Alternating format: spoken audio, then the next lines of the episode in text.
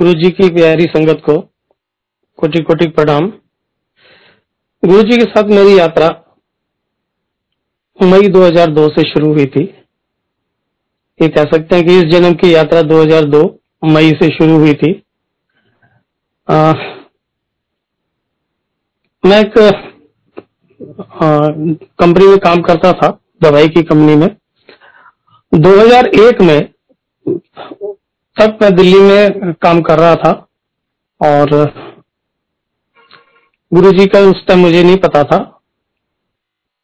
अचानक कंपनी में थोड़ा सा उथल पुथल चल रही थी और अप्रैल दो हज़ार एक में मेरी ट्रांसफर लखनऊ में हो गई। वहां पर भी थोड़ा सा प्रॉब्लम चलती आ रही थी। काफी समय से वाइफ के साथ भी डिस्कस कर रहा था कि नौकरी छोड़ दूं या कुछ बदल लूं या दिल्ली वापस आ जाऊं, क्योंकि मैं लखनऊ अकेला ही गया था, फैमिली को दिल्ली में ही थे और दो बेटियां हैं मेरी। उस टाइम दोनों बड़ी क्लासेस में थी, सातवीं आठवीं में थी। दिक्कतें काफी थी लेकिन समझ नहीं आ रहा था कि क्या करें। एक मेरा दोस्त है नवीन, उनकी वाइफ मीनू शर्मा, उन्होंने वाइफ से मेरी वाइफ से कहा कि ऐसे ऐसे गुरुजी हैं, तुम वहां चलो और देखो शायद गुरुजी कुछ कल्याण कर दें। ये बात है कोई सितंबर अक्टूबर की दो हज़ार एक की। लेकिन जब तक गुरुजी का बुलावा नहीं आता तब तक आदमी अपनी कोशिश ही करता रहता है। हम भी वही कर रहे थे कि अपनी अपनी कोशिश में लगे हुए थे, कभी समय ही नहीं मिला क्योंकि शायद गुरुजी का बुलावा ही नहीं आया था। गुरुजी का बुलावा हमारे को आया मई दो हज़ार दो में। मैं काफी परेशान हो गया था उस टाइम, तो मैंने अपने आंटी से कहा कि चलो गुरुजी से दर्शन करके आते हैं, हो सकता है कुछ सोल्यूशन मिले। ऐसे ही बस चले गए थे कि चलो मिलके आते हैं, देख के आते हैं। तो एम्पायर स्टेट पहुंचे। एम्पायर स्टेट पहुंचे, गुरुजी का लंगर किया, वहां पहली बार अनुभव किया, सब कुछ अच्छा लगा। और लंगर करके रात, बच्चों को हम घर छोड़ के गए थे, लंगर करके रात को ग्यारह बजे के आसपास वापस आए। तो मैंने वाइफ से कहा कि भाई सब कुछ ठीक लग रहा है, काम तो यहाँ ठीक ही है। और घर आके बस ऐसे ही कैजुअल वे में हम घर में आके ये नहीं सोचा कि कल जाएंगे, आगे बाद में जाएंगे कि नहीं जाएंगे। उसके बाद नेक्स्ट डे जब शाम का समय हुआ चार पांच बजे, तो कुछ ऐसे मन में उठने लगा कि नहीं आज भी चलते हैं, गुरुजी के दर्शन करके आते हैं। मैंने वाइफ को कहा कि चलो आज भी चलते हैं, गुरुजी के दर्शन करके आते हैं। वाइफ इमीडिएटली तैयार हो गई।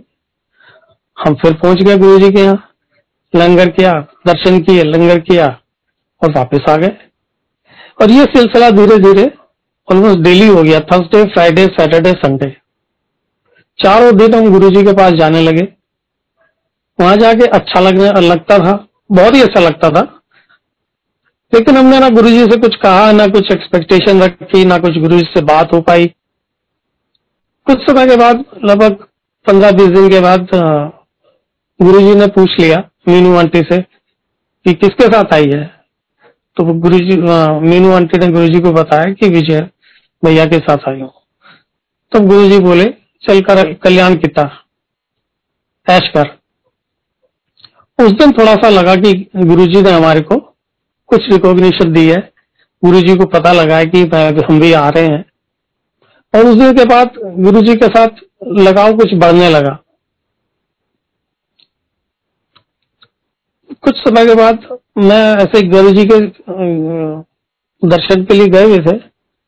शुरू में गुरुजी प्रसाद बांटते थे, फिर बाहर आते थे, हाथ धो के फिर अंदर जाके बैठ जाते थे और फिर लंगर होता था। फिर हाथ वॉश करके हम वापस आज्ञा लेके वापस चले जाते थे। हम तो प्रसाद लेके मैं बाहर आया, तो आने वाली लाइन और जाने वाली लाइन में मैं बाहर निकल रहा था और वहां एक मेरा पुराना दोस्त, स्कूल फ्रेंड, वो उस लाइन में खड़ा हुआ था। उसने मेरे को पहचान लिया कि विजय। मैंने कहा हाँ, तू यहाँ कैसे? मैंने कहा बस गुरुजी के दर्शन के लिए आए थे। वो अंदर चला गया, मैं बाहर आ गया। उसके बाद हमने लंगर किया, साथ साथ बाहर आए। उसने मेरे को बोला कि विजय तू बिल्कुल सही जगह आ गया है, आप कहीं और जाने की जरूरत नहीं है। मुझे अच्छा भी लगा और कॉन्फिडेंस भी आया कि मैं सही जगह आया हूँ, क्योंकि उसको मैं काफी समय से पहले स्कूल टाइम से जानता था। वो चला गया। उसके बाद आज तक अठारह साल हो गए इस बात को, वो दोबारा मेरे को आज तक नहीं मिला है, लेकिन मेरे को उसकी बात आज तक याद रहती है कि तू बिल्कुल सही जगह आ गया है। धीरे धीरे समय बदल बीतता गया। गुरुजी के पास जाना बहुत अच्छा लगने लगा। गुरुजी के छोटे मंदिर में जब बैठते थे, और वो समय इतना खूबसूरत गुजरता था कि हम ये सोचा करते थे कि जिंदगी में इतना खूबसूरत समय क्यों नहीं भी आया पहले। एक बार गुरुजी ने हमसे कहा कि चलो बड़े मंदिर चलते हैं। हम वहां बड़े मंदिर चले गए। हमारी इच्छा हुई थी गुरुजी को नौकरी दिलवा दे। मन में यही सोचते रहते थे कि कुछ गुरुजी कुछ कल्याण करेंगे, कल्याण कहने कह दिया और कुछ नौकरी वगैरह दिलवा देंगे। तो रात को गुरुजी ने दस ग्यारह बजे के आसपास ग्यारह बजे के आसपास बोला कि बड़े मंदिर चलो। मैं और क्या कहते हैं हम बड़े मंदिर पहुंच गए। बड़े मंदिर में दरबार के सामने गुरुजी ने चारपाई पे बैठे थे, आराम कर रहे थे, लेटे हुए थे, और हम दस बारह संगत उनके सामने बैठे हुए थे। मेरे क्या कहते वाइफ भी साथ थी। तब गुरुजी ने पूछा कितने काम करता है। मैंने कहा जी डाबर डाबर में काम करता है। छड़ दे डाबर डाबर छड़ दे। तो मैंने कहा गुरुजी डाबर तो छड़ दे, करेंगे क्या। कहते बिजनेस कर। मेरी वाइफ बोली गुरुजी बिजनेस किस चीज का बिजनेस करे। गुरुजी ने सोच के बोला कि चल दवाइयां का बिजनेस कर ले। तो वाइफ बोली कि गुरुजी हमने तो सुना है कि आप बगैर दवाई के लोगों को ठीक कर देते हो, तो हमारी दवाई कौन खरीदेगा।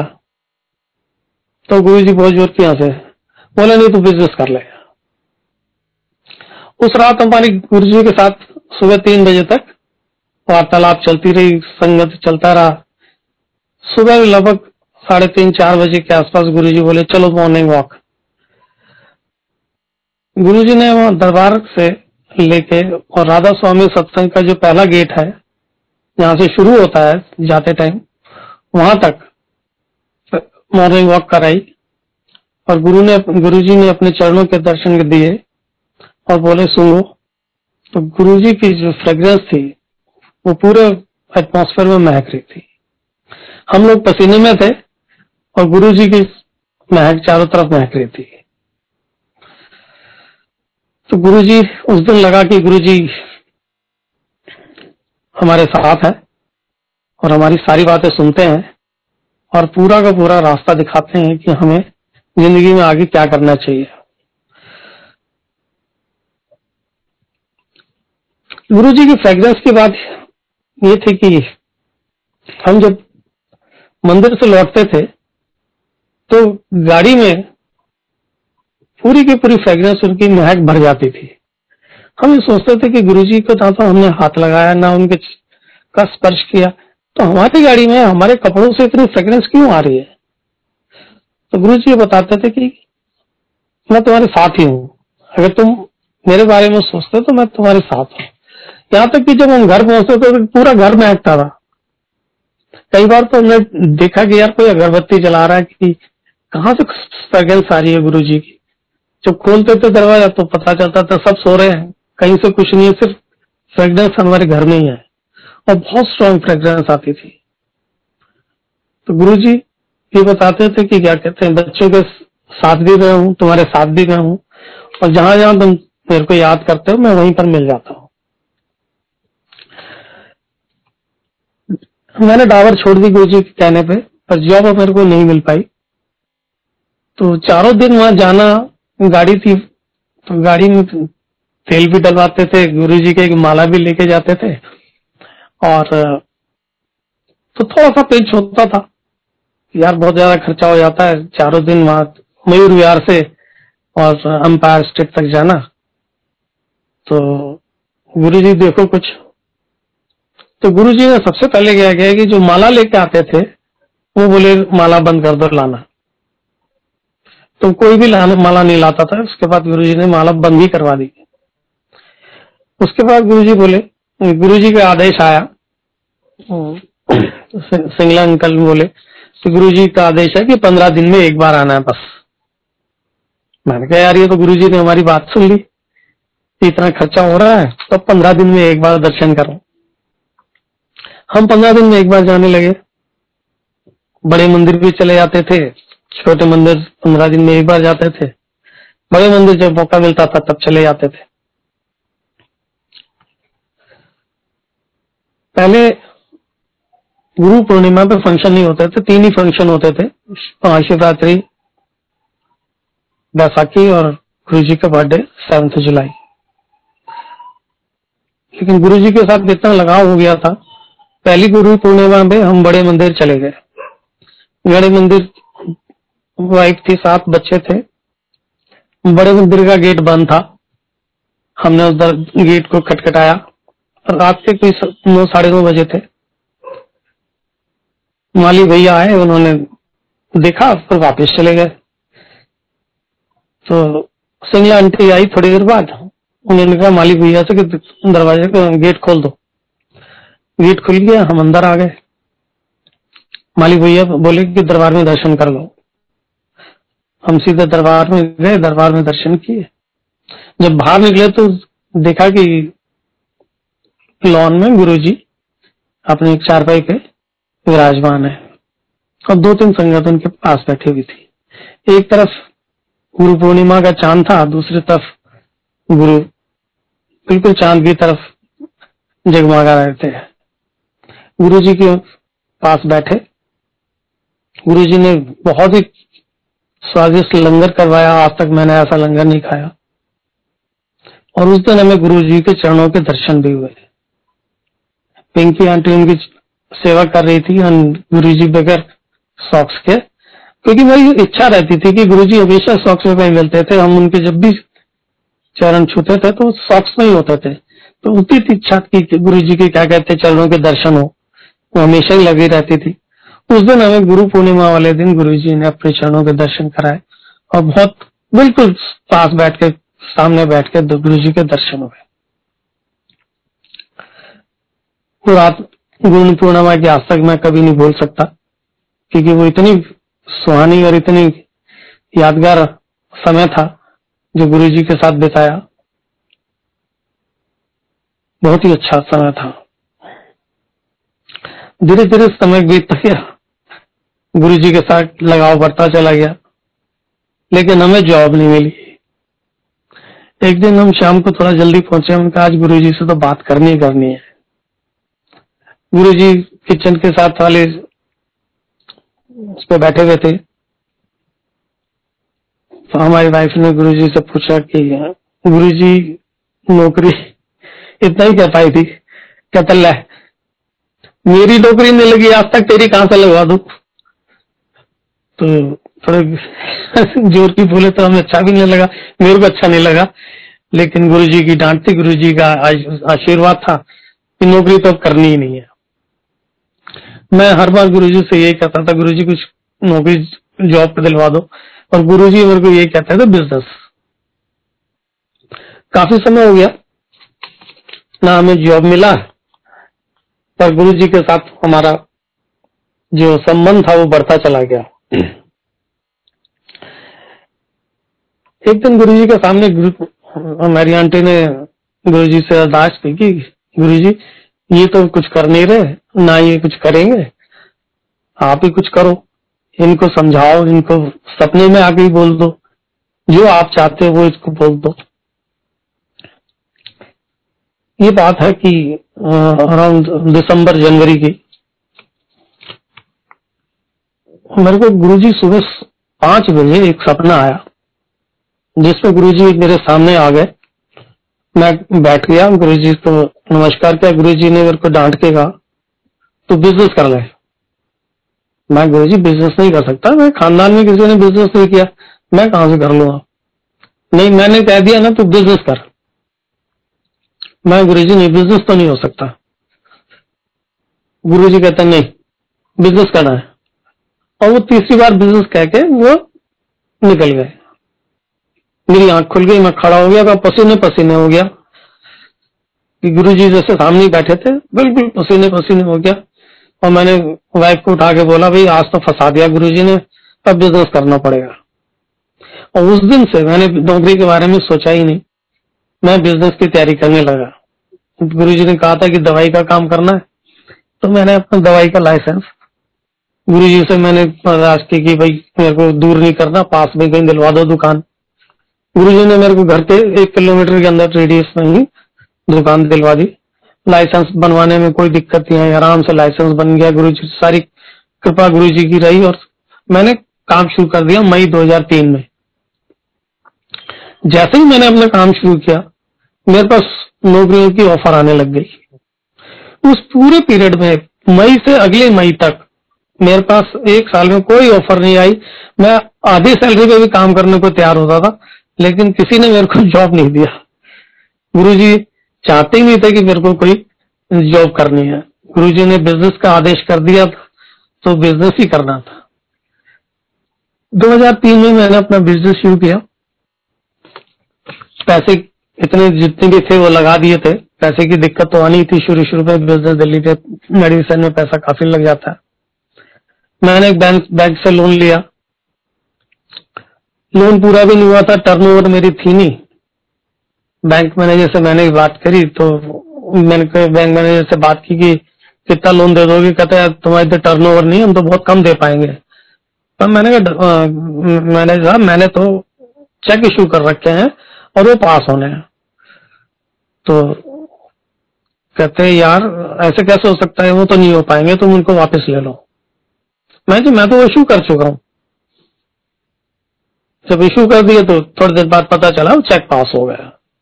मैंने ब्रांच मैनेजर से बात की, मैंने कहा यार ये कैसे आपने तो कर दिया, धन्यवाद। कहता यार मेरे को खुद ही नहीं पता कि ये कैसे हो गया, इतना तो हो ही नहीं सकता था, लेकिन बस ये हो गया। मैंने कहा यार ये गुरुजी की कृपा है, आपने नहीं किया, ये गुरुजी ने किया है। और वो दिन उसके बाद बिजनेस का स्मूथ चलता रहा, आगे बढ़ते रहे। किराए की दुकान थी वो जो पहले ली थी, उसके बाद मैंने उस गुरुजी से अरदास की कि गुरुजी कुछ अपनी दुकान दिलवा दो। गुरुजी ने मेरे सपने में आए और गुरुजी मेरे साथ दुकान ढूंढ रहे हैं। एक कॉम्प्लेक्स में जाके कहते हैं ले ले। माँ गुरुजी ये इसका तो नंबर गड़बड़ है, ये तो नहीं चलेगी, इसकी दुकान का नंबर ठीक नहीं है। कहता तेनू ज्यादा पता है, मैनू ज्यादा पता है, ले ले। मैंने ठीक है गुरुजी। सुबह आंख खुली तो मैंने कहा भाई वही दुकान ले लेते जो अवेलेबल है, जो गुरुजी बोल के गए, वो दुकान ले ली। उसके बाद उस कॉम्प्लेक्स में अड़तालीस शॉप्स हैं, थ्री फ्लोर में। मैंने गुरुजी से कहा गुरुजी एक दुकान में तो काम नहीं चलेगा, कुछ एक और दिलवा दो, और अगर साथ साथ वाली मिल जाए तो बहुत ही अच्छा है। एंड कुछ समय बाद साथ वाली दुकान का ऑफर आया। ठीक है, उसको थोड़े से पैसे ज्यादा देने पड़े, लेकिन वो मेरे को मिल गई। उसके बाद मैंने एक और मैंने दो दुकानें मैंने किराए पे भी ली हुई थी। उस किराएदार ने मेरे से समय से पहले खाली करवा ली, तो थोड़ा सा दिमाग मतलब मूड खराब था कि यार गुरुजी क्या करवा दिया आपने। मैंने तो लाइसेंस लिया था पांच साल का, इसने तो एक साल में खाली करा दी, एक दुकान और दिलवा दो। एंड यू डोंट बिलीव कि क्या कहते हैं, मैं किसी के पास बैठा हुआ था, वहां पर एक जो मेरे साथ वाली दुकान थी उसी का क्या कहते हैं ओनर मेरे उस दुकान पे आज फ्रेंड के पास आया। उसे ये कहता है कि भाई मेरी दुकान अवेलेबल है, अगर कोई लेना चाहे तो। तो ऑल्दो वो जिसके पास में बैठा था वो इंटरेस्टेड था दुकान लेने के, क्योंकि वो भी उसके साथ की दुकान थी। बट ही सेड कि विजय आपको लेनी है तो आप ले लो। अब वो दुकान मेरे को इतनी सस्ते रेट पे मिली, जो पहले वाली दुकान ली थी उसके ऑलमोस्ट सिक्सटी परसेंट रेट पे मिल गई, और किसी का कोई ऑब्जेक्शन नहीं हुआ। मेरे को आराम से दुकान मिल गई और तीन दुकानें मेरे साथ एक साथ हो गई। ये सब गुरुजी की कृपा की वजह से हुआ कि तीन दुकानें एक साथ होना। मैंने आराम से अच्छा सा ऑफिस बना लिया। अब उस ऑफिस को बनाने के बाद गुरुजी की से मैंने ब्लेसिंग ली थी। गुरुजी ने जब मैंने पूछा था कि गुरुजी नाम क्या रखे दुकान का, तो उन्होंने कहा था कि अच्छा मैं कल अगले हफ्ते बताऊं बताऊंगा। नेक्स्ट वीक जब मैं गया तो गुरुजी ने कल बताएंगे। एंड देन ही सेड कि क्या कहता है तू कुछ भी रख ले, ब्लेस किया। और उन्होंने गुरुजी ने अपनी फोटो को ब्लेस किया, उन्होंने गुरुजी ने अपने सिग्नेचर किए, वही मैंने अपने ऑफिस में लगा रखी थी। तो शुरू में जो भी लोग आते थे ना वो कहते थे यार आपके ऑफिस में ना कुछ फ्रेगनेंस आती है, कौन सी अगरबत्ती इस्तेमाल करते हो? मैं भाई हम तो कोई भी अगरबत्ती नहीं लगाते, ये तो गुरुजी की फ्रेगनेंस है। कहते नहीं यार आपके ऑफिस में ना फ्रेगनेंस आती है। मैंने कहा गुरुजी की कृपा है और गुरुजी की फ्रेगनेंस ही आती है। इस तरह से बिजनेस गुरुजी के आशीर्वाद से, गुरुजी के आदेश से, गुरुजी के मेहर से चलता जा रहा है। दवाई का काम मैं कर रहा हूँ। और इसके अलावा जो कुछ बच्चों का है, हमने घर में रिनोवेशन कराया। रिनोवेशन कराया तो घर में एक मंदिर बनाया। मंदिर में ये कंफ्यूजन हो रहा था कि इसमें किसकी मूर्ति लगाएं, शिव जी की या माता की या कृष्ण भगवान की। तो रोज ये डिस्कशन हो रहा था। वाइफ कहती थी शिव जी की लगा लो, मैं कहता था कृष्ण जी की लगा लो, बच्चे कहते थे माता की लगा लो। तो कंफ्यूजन चल रहा था। एक रात सपने में मैं देखा कि मंदिर में बीच में शिव जी की मूर्ति अपना आप ही प्रकट हो गई, शिवलिंग प्रकट हुआ। इनफेक्ट तब शिव जी की मूर्ति नहीं, शिवलिंग प्रकट हो गया और वो बीच में बैठ के ऐसे कह रहा है कि भाई ले मैं तो बैठ गया। मेरी एकदम आंख खुली, मैंने वाइफ को कहा भाई ये तो आगे बैठ गए, अब देख लो तुम। तो उस दिन से हमने शिव जी की मूर्ति और गुरु जी की स्वरूप ही मंदिर में लगा रखा है।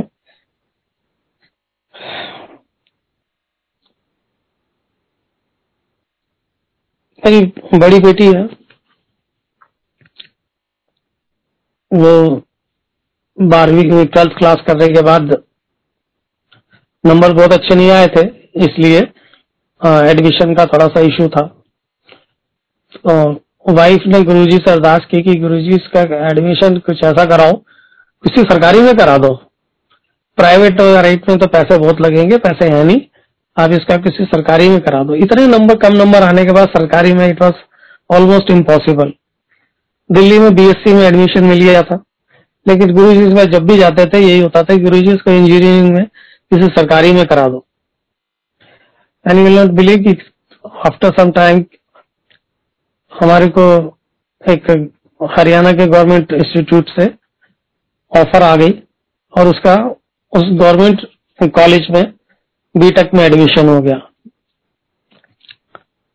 सिर्फ गुरुजी की मेहर थी, गुरुजी की कृपा थी कि उसका एडमिशन सरकारी में गुरुजी ने करवा दिया। अच्छे नंबरों से वो पास हो गई एंड उसके प्लेसमेंट भी हो गई थी बड़ी एक एमएनसी में। And then she did MBA. MBA के बाद कैंपस प्लेसमेंट में उसका विप्रो में बेंगलोर में जॉब लग गई। इन द मीन टाइम उसकी शादी की बात हुई। कॉलेज का एक लड़का के साथ क्या कहते हैं उसका, हमने उसका रिश्ता बात हो गई थी, रिश्ता भी कर दिया ही था, लेकिन कुछ मिसअंडरस्टैंडिंग की वजह से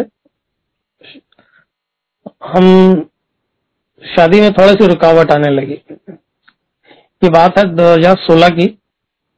आ, हमने कहा था कि शादी से पहले गुरुजी का सत्संग कराएंगे। काफी कोशिश करने के बाद भी गुरुजी का सत्संग नहीं करा पाए। शादी के कार्ड आ गए, शादी के कार्ड कुछ बट भी गए थे, लेकिन कुछ ऐसी प्रॉब्लम आ गई कि शादी उस टाइम पोस्टपोन करनी पड़ी। गुरुजी के साथ हमने काफी वार्तालाप की, उनको सारी बातें पता थी, उनको सारी चीजें डिटेल पता थी। डिस्टर्बेंस हमारे काफी थी, लेकिन गुरुजी का साथ था इसलिए इतनी घबराहट हमें नहीं हुई। लेकिन इश्यू तो था ही। काफी कोशिश करने के बाद हमने हमारे डैडी को ना एक सपना आया जिसमें गुरुजी ने गुरुजी सुबह के समय में किसी ने दरवाजा खटखटाते हैं। हाँ, कोई क्या कहते हैं, दरवाजा खटखटाया। गुरुजी डैडी हमारे उठ के इधर उधर देखा और वहाँ बैठ गए। गुरुजी, उनको गुरुजी की आवाज आई कि अब तू क्यों परेशान होंदा है, सब ठीक है, सब ठीक हो जाएगा, उसी लड़के नाल शादी हो जानी है, चिंता ना कर। डैडी ने हमारे को ये बताया तो कॉन्फिडेंस और बढ़ गया। हमने उसके बाद कोई ध्यान नहीं दिया। And you you not believe, after some time उस लड़के का खुद ही फोन आता है कि अंकल क्या कहते हैं, मैं आ रहा हूं और मैं क्या कहते हैं, हम शादी करने को तैयार हैं। और अप्रैल अट्ठाईस को उन दोनों की शादी धूमधाम से हो गई। गुरुजी हमेशा साथ थे, डॉक्टर के साथ थे। उसका भी इतना विश्वास था कि गुरुजी ने, उसने कभी गुरुजी का पल्ला नहीं छोड़ा और गुरुजी ने उनको नहीं छोड़ा, हमेशा साथ रहे और सारी चीजें स्मूथली सारी चीजें हो गई। एमबीए भी गुरुजी ने गवर्नमेंट स्कूल में करवाया। हम्म, डॉक्टर का, वाइफ का तो गुरुजी के साथ एक ही कनेक्शन था कि गुरुजी एजुकेशन गवर्नमेंट स्कूल में कराना क्या कहते हैं, उसमें नहीं करा पाएंगे। एमबीए भी गुरुजी ने एडमिशन दिलवाया दिल्ली यूनिवर्सिटी में। तो दिल्ली यूनिवर्सिटी में क्योंकि फीस बहुत ही कम थी, बारह हजार पूरे एक लाख में दो साल की एमबीए का डाली उसने, पैंतीस हजार में एमबीए का डाली दिल्ली यूनिवर्सिटी से। और आज की तारीख में अच्छी कंपनी में she is working as a manager. तो गुरुजी ने हमेशा, जब भी कोई दिक्कत आई है, जब भी कोई परेशानी आई है, गुरुजी ने हमारी पूरी बातें सुनी है। छोटी वाली बेटी जो पूजा है, उसके साथ तो गुरुजी का इतना था कि जब स्कूल जाती थी, किसी दिन होमवर्क नहीं होता था तो गुरुजी से प्रार्थना करते थे, गुरुजी आज टीचर की छुट्टी कर दो। और वो जो बस में जाती थी तो उसी बस में टीचर आती थी, देखती थी कि टीचर आज नहीं आई तो बड़ी खुश होती थी, गुरुजी शुक्रिया गुरुजी आज टीचर नहीं आई। और कई बार ऐसा हुआ कि उसमें अगर तैयारी नहीं होती थी तो बस में टीचर आती ही नहीं थी। एक बार आ, वो ऐसी प्रार्थना करके गई थी कि गुरुजी टीचर की छुट्टी कर दो, और बस में जैसे चढ़ी सामने टीचर बैठी। अब ये घबरा गई, आज तो गुरुजी आपने मेरी सुनी नहीं। क्लास में पहुंचे, जब क्लास टीचर का आया तो उसने कहा कि बच्चों आज मेरा एग्जाम आज नहीं लूंगी, वो अगले हफ्ते लूंगी। तो शी वाज सो हैप्पी कि गुरुजी ने मेरी सुन ली। टीचर तो आ गई, लेकिन क्या कहते हैं, एग्जाम नहीं लिया, वो अगले हफ्ते के लिए टाल दिया। तो ये छोटी छोटी चीजें हैं जो गुरुजी हमेशा सुन लेते थे, बच्चों की सिर्फ विश्वास बढ़ा देते एक दूसरे के ऊपर, और बच्चों को भी कॉन्फिडेंस आता था।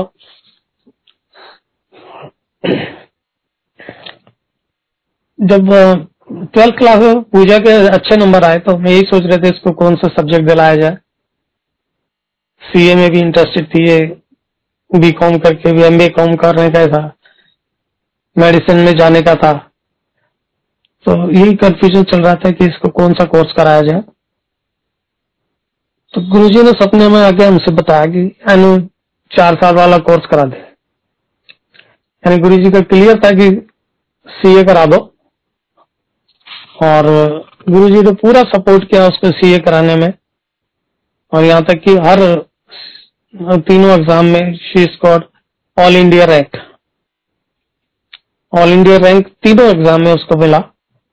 और इंडियन ऑयल कॉर्पोरेशन में कैंपस प्लेसमेंट हुई, but she was not happy, खुश नहीं थी। वो कहती थी गुरुजी मेरे को मेरी पसंद की नौकरी दिला दो। और एक साल इंडियन ऑयल में काम करने के बाद वो कोशिश करती रहती थी।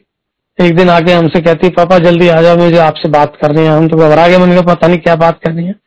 बट शी सेड कि मेरे को ऑफर लेटर है इस कंपनी का, और ये मेरी गुरुजी की, मैं रोज अरदास करती थी तो मेरे को गुरुजी ने ये नौकरी दिलाई है, मैं क्या करा। हम भी कुछ नहीं करे, मैंने कहा अगर गुरुजी ने दिलाई है तो you go and join. And she is working in the same company for last चार साल से, उसी कंपनी में काम कर रही है, and she is very happy. So ये गुरुजी का साथ हमारा पिछले अठारह साल का है, चला आ रहा है। गुरुजी का प्यार, गुरुजी का सपोर्ट, गुरुजी की गाइडेंस के साथ हम जिंदगी में आगे जा रहे हैं, अच्छे दिन कट रहे हैं। और कुछ और भी ऐसे इंस्टेंसेस हैं, मैं आपको बताता हूँ, जहाँ गुरुजी ने हमारी बहुत मदद की। ये बात है दो हज़ार ग्यारह की और सत्ताईस नवंबर दो हज़ार ग्यारह की एनिवर्सरी होती है उस दिन हमारी। और मेरे पास एक मैसेज आया दोस्त का कि अराउंड नाइन ओ क्लॉक कि बड़ा छोटा मंदिर खुला हुआ है, अगर आना है तो आ जाओ। उस दिन एनिवर्सरी थी, छोटा मंदिर खुला था, हमने कहा चलो आज तो गुरु जी के दर्शन होंगे, बहुत अच्छा हो गया। तो गाड़ी उठा के, उस टाइम मेरे पास होंडा सिटी थी, गाड़ी उठा के हम बड़े मंदिर चले गए। तो वहां पर हाईवे पे ही, मेन रोड पे ही गाड़ियां लगी हुई थी। एक जगह बीच पे जहां मेरे को जगह मिली, बीच में ही मैंने गाड़ी लगा दी अपनी। एक सेवादार आके बोला, अंकल बीच आगे अंदर भी जगह है, अगर अंदर लगानी हो तो अंदर लगा दो, वैसे आप यहाँ लगा दी, कोई बात नहीं, हम खड़े हैं। हमने गाड़ी वहां बीच मेन रोड पे लगा दी और साइड में, और आ, मंदिर में चले गए। मंदिर में दस बजे के आसपास लंगर किया, और लंगर करने के बाद हम ग्यारह बजे के आसपास हमने वहां से आज्ञा ले ली।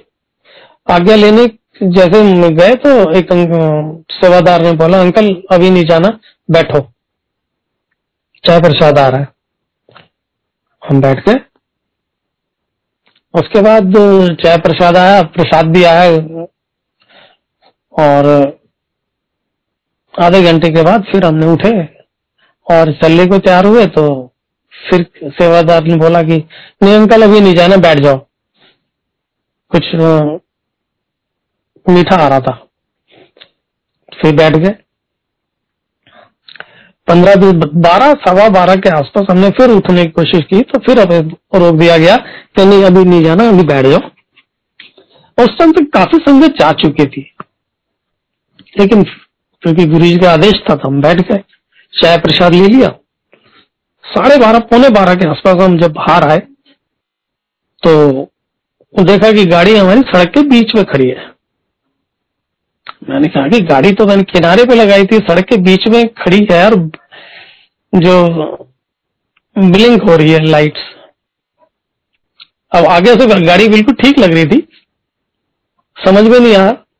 जब देखा तो एक सेवादार और एक संगत वाले खड़े थे, गाड़ी देख रहे थे। मैंने कहा कुछ तो हुआ है। जब पास जाके देखा तो गाड़ी की डिक्की बिल्कुल ही गायब थी। पीछे एक चार सौ सात खड़ा था, चार सौ सात ट्रक। उसने गाड़ी में फुल स्पीड पे क्या कहते हैं टक्कर मारी थी और पूरी की पूरी डिक्की अंदर चली गई थी। समझ नहीं आया क्या हुआ। थोड़ी देर बाद पुलिस आ गई। पुलिस ने पूरी नुमाइंदगी देखा गाड़ी को और क्या कहते हैं बोले भी थाने चलो। लगभग एक बजे के आसपास वहां से हम थाने गए और रात को पूरी रात तीन बजे तक तीन चार बजे तक बल्कि थाने में बैठे रहे। कार्रवाई होती रही। ये घबराहट भी थी और गुस्सा भी था कि कौन मार गया। लेकिन पूरी रात हमने थाने में काटी। सुबह चार बजे हम वहां से आए। लेकिन पूरा का पूरा जो क्या है कि गुरुजी ने हमें उस दिन अपने पास बुलाया। नौ बजे हमारे को फोन करके, उस दिन हमारे ऊपर कुछ हो सकता है कि कोई ऐसी बात होनी हो कि गाड़ी पे टक्कर लगनी हो चाहे, लेकिन हमें पूरा का पूरा गुरुजी ने बचा दिया। बार बार उन्होंने तीन चार बार हमारे को वहां से उठने नहीं दिया। अगर हम उस टाइम गाड़ी में होते और पीछे से कोई मार जाता तो कहीं ना कहीं बहुत ज्यादा अच्छी चोट लगती। पर गुरुजी की कृपा थी, गुरुजी ने हमें पूरा का पूरा बचाया। और गाड़ी तो दूर नहीं आ जाती है, लेकिन जान बच जाए। गुरुजी की कृपा थी, गुरुजी की मेहर थी कि हम सकुशल वापस आए। ऐसे ही डैडी के साथ एक बार एक हादसा हुआ कि मदर को हमारी सपना आया कि हमारे मकान के आसपास दो काले रंग के भैंसे घूम रहे हैं। दो दिन से उनको सपना आ रहा था कि दो दो भैंसे घूम रहे हैं आसपास रात को। मम्मी ने मेरे साथ शेयर किया, मैंने कहा नहीं मम्मी ऐसे घबराने वाली बात नहीं है, कोई नहीं है। And after just after two days father को पैरालिटिक स्ट्रोक पड़ा। डैडी ने हमें बताया नहीं और जाके हॉस्पिटल चले गए और वहां पर उनका ट्रीटमेंट हुआ नहीं क्योंकि उस टाइम डेंगू के केसेस बहुत चल रहे थे, बेड नहीं मिला, वो वापस आ गए। मेरे को शाम को पता चला तो मैंने कहा आपने इतना लेट क्यों किया, क्योंकि पैरालिटिक स्ट्रोक या स्ट्रोक में तो आपको immediately within one hour आपको इंजेक्शन मिल जाना चाहिए, अदरवाइज दिक्कत होती है। नेक्स्ट डे मैं गया, आरटीबीएस में भर्ती कराया, इमरजेंसी में कराया, बेड लेट मिला। आरटीबीएस में जगह मिली, सॉरी मैं दाता में भर्ती कराया उनको। और एक हफ्ते के बाद डैडी बिल्कुल ठीक हो गए, जबकि उनका ट्रीटमेंट ऑलमोस्ट चौबीस घंटे के बाद शुरू हुआ था, लेकिन बिल्कुल परफेक्टली ठीक हो गए। मदर को लगा, मदर ने पहले ही देख लिया था कि कुछ ना कुछ खतरा है, लेकिन गुरुजी की जो कृपा थी वो डैडी को बचा के रखा उन्होंने। And daddy still hale and hearty, is अठासी नाउ। और गुरुजी में उनकी पूरी आस्था है, पूरी गुरुजी उनकी बात पूरी सुन लेते हैं।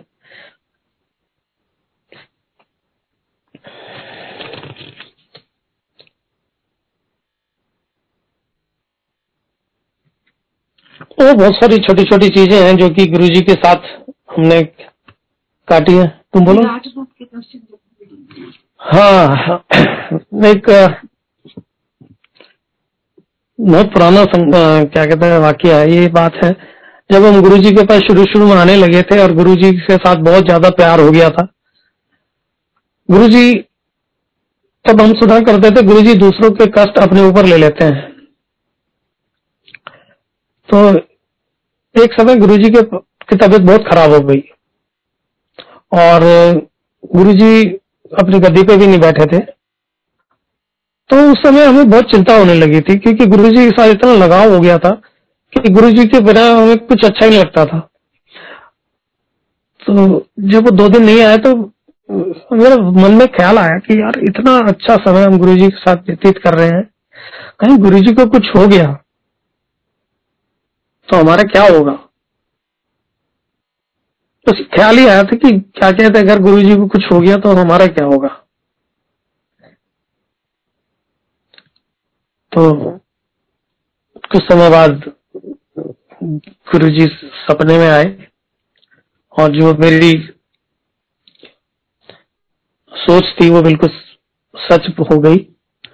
मैंने देखा गुरुजी ने अपना चोला छोड़ दिया है और महासमाधि में चले गए। गुरुजी ने उस समय जो दिखाया मेरे को, कैसे गुरुजी संगत गुरुजी को लेके आई, कहाँ रखा है और हम रो रहे हैं, सारी संगत रो रही है। और फिर गुरुजी को क्या कहते हैं महासमाधि ले ली, उनकी चिता पे रख दिया। ये बात है दो हज़ार दो की, जो कि मैंने अपने सपने में देखा। गुरुजी को चिता पर रखने के बाद उसमें से लपटे, आग की लपटे निकलने लगी और बस हम अपने आप को मैं कंट्रोल नहीं कर पा रहा था और बहुत रो रहा था। पर कुछ समय बाद मैं देखता हूँ कि गुरुजी, यही सोच रहा था गुरुजी आप चले गए, क्या होगा, आप कैसे रहेंगे। यही बात मैं पहले भी सोच रहा था, उस दिन भी यही सोचता रहा कि गुरुजी अब क्या होगा, तो जिंदगी खत्म हो गई एंड ऑल दैट। उस चिता की लिपटों से गुरुजी प्रकट हुए और गुरुजी बोले मैं कहीं नहीं गया, मैं यही हूँ और मैं हमेशा यही रहूंगा। मैं गुरुजी आप यहाँ कैसे, बोले तू देखना चाहता है, आई सेड कि यस। और गुरुजी ने मेरे को अपना विराट स्वरूप दिखाया। गुरुजी इतने बड़े हो गए जैसे शायद महाभारत में भगवान श्री कृष्ण ने विष्णु का रूप धारण किया हुआ दर्शन दिए थे अर्जुन को, तो सेम दर्शन उन्होंने मेरे को दिए।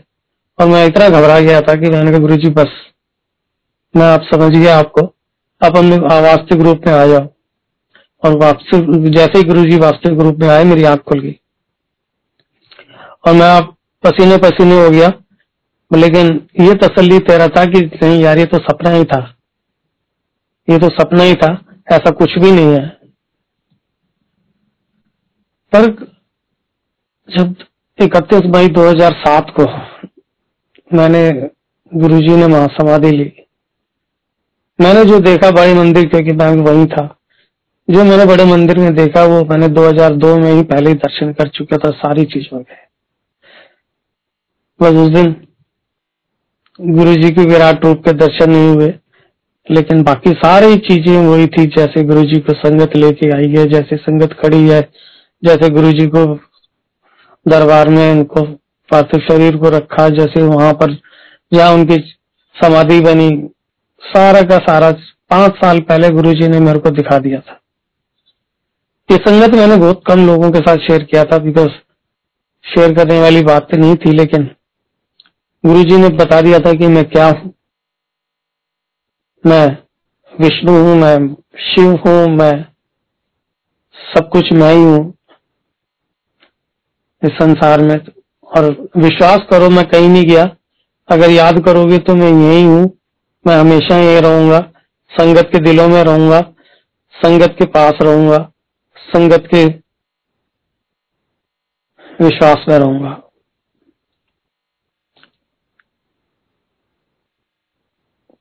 हम भी गुरुजी को फिजिकल रूप में जो थे वो मिस करते हैं, बहुत मिस करते हैं, लेकिन जब मिस करते हैं और उनको दिल से याद करते हैं तो बिल्कुल सामने मिलते हैं। हमने भगवानों को, बहुत भगवान है हमारे धर्म में, और लेकिन हमने किसी को नहीं देखा, लेकिन गुरुजी को हमने जब भी याद किया, गुरुजी हमारे सामने, हमारे साथ, हमारे आशीर्वाद देने के लिए हमेशा खड़े रहते हैं।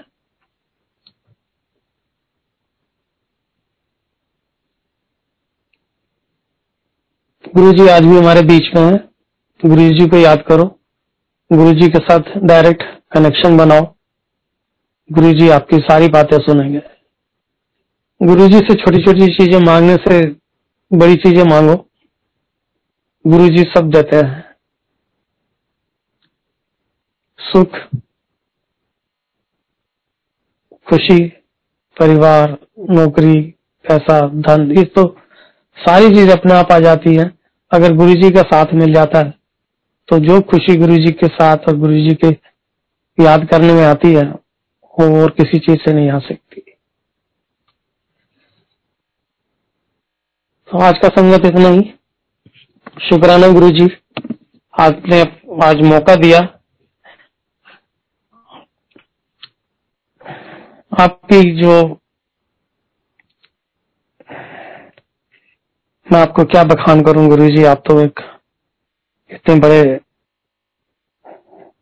हम सबके साथ हैं, गुरुजी हैं। जय गुरुजी।